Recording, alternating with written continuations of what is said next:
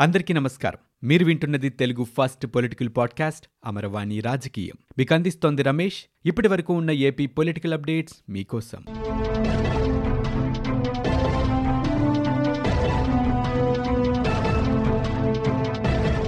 నిరుద్యోగుల పోరాటమే వైసీపీ పతనానికి నాంది అని టీడీపీ అధినేత చంద్రబాబు నాయుడు అన్నారు. విద్యార్థుల పోరాటానికి మద్దతు ప్రకటించిన ఆయన అరెస్టు చేసిన నిరుద్యోగ యువతను వెంటనే విడిచిపెట్టాలని చెప్పారు. ప్రజాస్వామ్య పద్ధతిలో ఆందోళన చేస్తే అరెస్టులు చేస్తారని ఆయన మండిపడ్డారు. ప్రభుత్వాన్ని ప్రశ్నించడమే నేరమనేలా పోలీసుల వైఖరి ఉందని చంద్రబాబు నాయుడు చెప్పారు.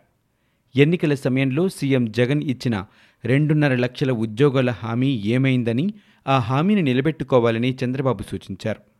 తాను ఎంపీ పదవికి రాజీనామా చేసినట్లుగా కొందరు తప్పుడు ప్రచారం చేస్తున్నారని రఘురామకృష్ణంరాజు ప్రకటించారు. ఎవరెన్ని మాట్లాడినా లోక్సభ సభ్యత్వం వదులుకునే ప్రసక్తే లేదని ఆయన చెప్పారు. తన సహచర వైసీపీ ఎంపీలు పార్లమెంట్లో రాష్ట్ర సమస్యలు లేవనెత్తకుండా ఎవరో భయపెట్టినట్లుగా కనిపిస్తున్నారని వ్యాఖ్యానించారు. తనపై వచ్చిన ఆరోపణలన్నీ అబద్ధమని వాటిపై సభాపతికి వివరిస్తానని ఆయన చెప్పారు. రిజిస్ట్రేషన్లు వాణిజ్య పన్నుల్ని ఆర్థిక శాఖలో కలుపుతూ ఆంధ్రప్రదేశ్ ప్రభుత్వం ఇచ్చిన జీవోని నిలిపివేసింది.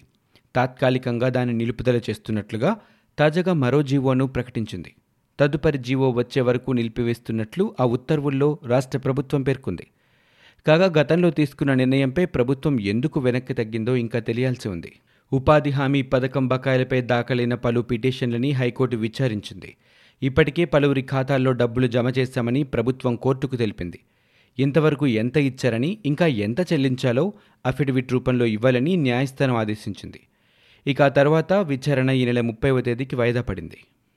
వైసీపీ పార్టీ నిరుద్యోగులకు సీఎం జగన్మోహన్ రెడ్డి ఉద్యోగాలు ఇచ్చారని చదువుకున్న నిరుద్యోగులకే కొలువులు లేవని జనసేన అధినేత పవన్ కళ్యాణ్ ఆరోపించారు.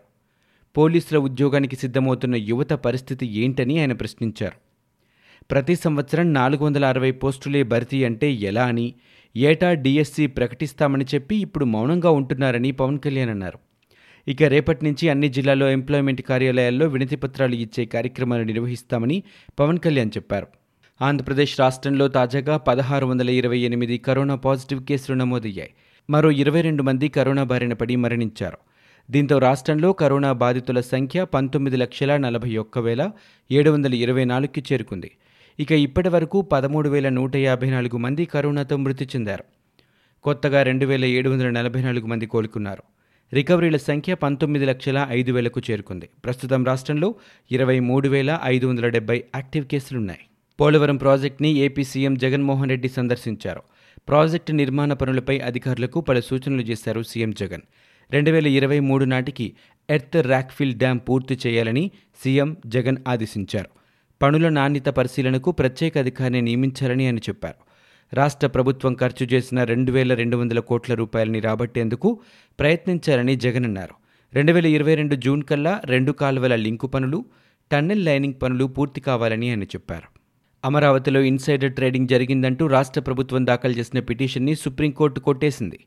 తాజాగా వాదనలు విన్న ధర్మాసనం ఈ నిర్ణయం తీసుకుంది. ప్రభుత్వం ప్రతివాదులు ప్రస్తావించిన వాదనలన్నీ విన్న తర్వాత న్యాయస్థానం త్వరలో లిఖితపూర్వక ఉత్తర్వులు ఇస్తామని స్పష్టం చేసింది. రాష్ట్ర హైకోర్టు గతంలో ఇచ్చిన ఉత్తర్వులపై రాష్ట్ర ప్రభుత్వం సుప్రీంకోర్టులో పిటిషన్ వేయగా దీనిపై జస్టిస్ వినీత్ చరణ్ జస్టిస్ దినేష్ మహేశ్వరులతో కూడిన ధర్మాసనం సుదీర్ఘ విచారణ చేపట్టింది. రాష్ట్ర ప్రభుత్వం తరపున దుష్యంత్ దవే మెహపూజ్ నజ్కి వాదనలు వినిపించారు. ప్రతివాదుల తరపున పరాస్ కుహాడ్ శ్యామ్ దివాన్ సిద్ధార్థ లూద్రా వాదనలను ధర్మాసనం ముందు ఉంచారు. ఇక ట్రాన్స్ఫర్ ఆఫ్ ప్రాపర్టీ చట్టం కింద అమరావతిలో చోటు చేసుకున్న అక్రమాలపై విచారణ చేపట్టవచ్చునని ప్రాథమిక దశలో ఉన్న విచారణను హైకోర్టు అడ్డుకుందని ప్రభుత్వ తరపు న్యాయవాది దవే సుప్రీంకోర్టు ధర్మాసనం ముందు వాదించారు. ఆంధ్రప్రదేశ్కి ప్రత్యేక హోదా పోలవరం నిధుల అంశంపై రాజ్యసభలో వైసీపీ ఎంపీలు ఆందోళన చేశారు.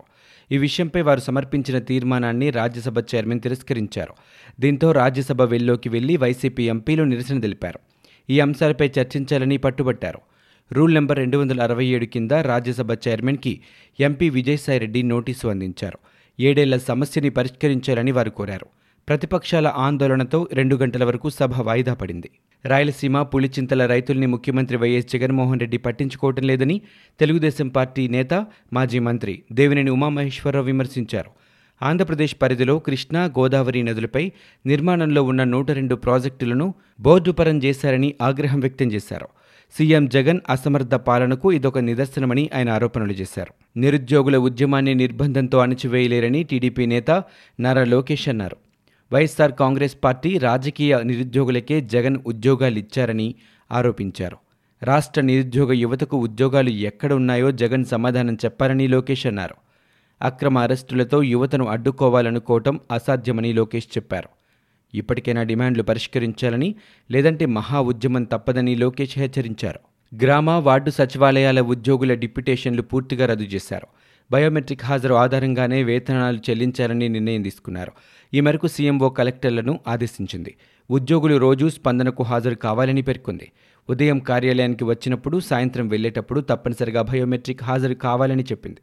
జూలై ఒకటి నుంచి ఈ విధానం అమల్లోకి వచ్చినా పలు జిల్లాల్లో ఇంకా హాజరు యాభై నుంచి అరవై శాతం ఉండటంతో సీఎంఓ అసంతృప్తి వ్యక్తం చేసింది.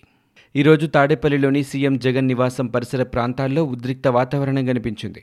కొత్తగా జాబ్ క్యాలెండర్ని విడుదల చేయాలని డిమాండ్ చేస్తూ సీఎం జగన్ ఇంటిని ముట్టడించడానికి విద్యార్థి సంఘాలు ప్రయత్నించాయి. జగన్ ఇంటికి వెళ్ళే ప్రధాన మార్గం వద్ద విద్యార్థి సంఘాల నేతల్ని పోలీసులు అడ్డుకున్నారు. టీఎన్ఎస్ఎఫ్ వామపక్ష విద్యార్థి సంఘాల నేతల్ని అరెస్ట్ చేశారు. పోలీసుల తీరుపై విద్యార్థి సంఘాల ప్రతినిధులు మండిపడుతున్నారు. రాష్ట్రంలో ప్రస్తుతం ఉన్న తెలుగు సంస్కృత అకాడమీ సమస్యని పరిష్కరించకుండానే కొత్త వివాదానికి ఆంధ్రప్రదేశ్ ప్రభుత్వం తెరలేపిందని శాసనసభ మాజీ ఉపసభాపతి మండలి బుద్ధప్రసాద్ ఆరోపించారు. తెలుగు భాషా సంస్కృతులపై ప్రభుత్వం అవగాహన లేకో కుట్రపూరితంగానో అర్థం కాని పరిస్థితిని ఏర్పాటు చేస్తోందని ఆయన ఆవేదన వ్యక్తం చేశారు. కొత్తగా సాహిత్యం సంగీతం నాట్యం లలిత కళలు చరిత్ర అకాడమీలకు ఆయా రంగాలకు అసలు ఏమాత్రం సంబంధం లేని వారిని అధ్యక్షులుగా ప్రకటించారని ఆయన ఆక్షేపించారు. ఏ జాతి ఔన్నత్యం అయినా ఆ జాతి సంస్కృతి సాహిత్యంపై ఆధారపడి ఉంటుందన్నారు.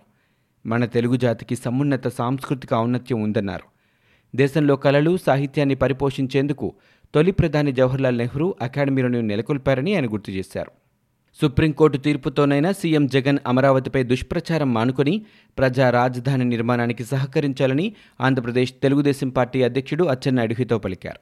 అమరావతి భూముల వ్యవహారంలో ఎలాంటి ఇన్సైడర్ ట్రేడింగ్ లేదని సుప్రీంకోర్టు కూడా స్పష్టం చేసిందన్నారు. సుప్రీం తీర్పుతో రాజధాని నిర్మాణం కోసం రైతులు స్వచ్ఛందంగా భూములిచ్చారని స్పష్టమైందన్నారు. రాజధాని విషయంలో సీఎం తన తీరు మార్చుకోకపోతే మూల్యం చెల్లించుకోక తప్పదని హెచ్చరించారు. ఎలాంటి ఖర్చు లేకుండా అమరావతి నుంచి పాలన కొనసాగించే అవకాశం ఉన్నా మూడు రాజధానుల నిర్ణయంతో రాష్ట్రాన్ని అస్తవ్యస్తం చేస్తున్నారని మండిపడ్డారు. అమరావతి నిర్మాణానికి సహకరిస్తారని ప్రతిపక్షంలో ఉండగా ప్రకటించిన జగన్ అధికారంలోకి రాగానే మాటెందుకు మార్చారని నిలదీశారు.